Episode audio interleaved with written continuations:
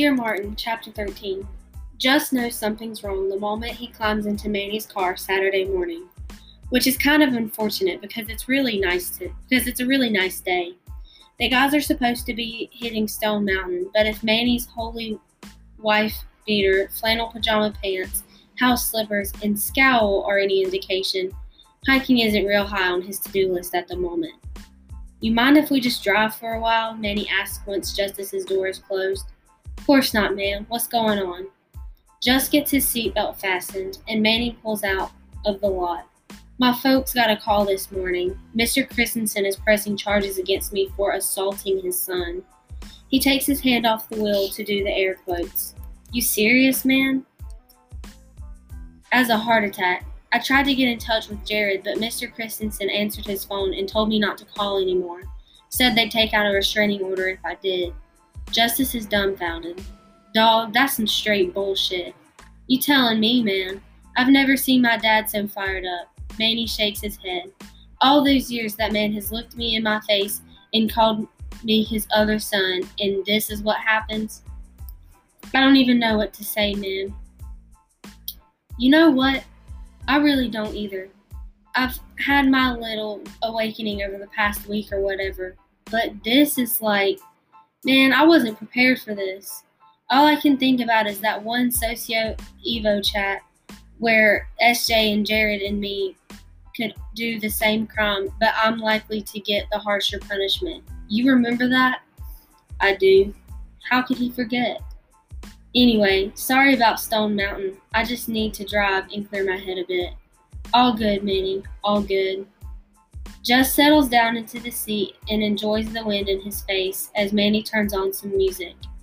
So catch that ball, nigga, shoot that shot. Put on them gloves. Boy, knock off your brother's block. Lace up them track spikes. Get ready to run. Here comes the fun. Wait for the sound of the gun. This the new Deuce Diggs? Jus ask. Yeah, dog, shit's poppin'. Crank that up. Manny turns it up so loud the whole car shakes from the bass. When the Range Rover rolls to a stop at a traffic light, Jus looks out his window to find the driver of a white Suburban. White dude, probably early 50s, giving him a dirty look. He turns the music down. Damn, dude over there is mugging hard. Manny checks the guy out and laughs. Homeboy's got no appreciation for a lyrical genius such as Deuce Diggs. Apparently not, Justyce says, shifting in his seat. The way the guy's scowling at him reminds him a little, a little too much of the incident. Man, these red lights are long as hell. You right, dog. When it finally turns green, Manny turns the music back up. The white Suburban is riding alongside the guys now, and the driver seems pissed. This dude is giving me the creep, Jess yells over the music. He's red as a pepper, and he keeps glaring at me with those bugly eyeballs. I bet he's totally profiling us right now. Probably thinks we're drug dealers or something. Justyce's eyes go to his wrists, and Manny glances over and stops laughing. My bad, dog, he says. I didn't mean. Sorry, I wasn't thinking. It's all good, Manny. You're probably right. They pull up to the stop at the 13th Street traffic light. Will you assholes turn that goddamn racket down? The guy in the suburban shouts. Assholes, Jus says. How are we the assholes? Manny leans over to the center console to shout out Jus's window. What'd you say, sir? I couldn't hear you over the music. The guy looks down like he's about to ignite. I said turn that shit down. You weren't lying about him being red, Manny laughs. It's like all the blood in his body has rushed up to his face.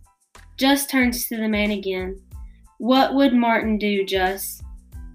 Maybe we should turn it down, Jus says. Man, please, this is my car, Manny says. I'm done bending over backwards to appease white people. He pushes a button on the steering wheel and the music gets louder. You worthless nigger sons of bitches, the guy shouts. I know that motherfucker didn't just say what I think he did. Manny says. Jus his heart jumps up between his ears. What would Martin do? What would Martin do? What would Martin? Forget that guy, Manny. Let's just stay calm. Nah, man. Screw that. Manny leans over. Manny leans over Jess. Hey, Fuck you, man, he shouts out the window, giving the guy the finger. Manny, chill. Why is this damn light so long?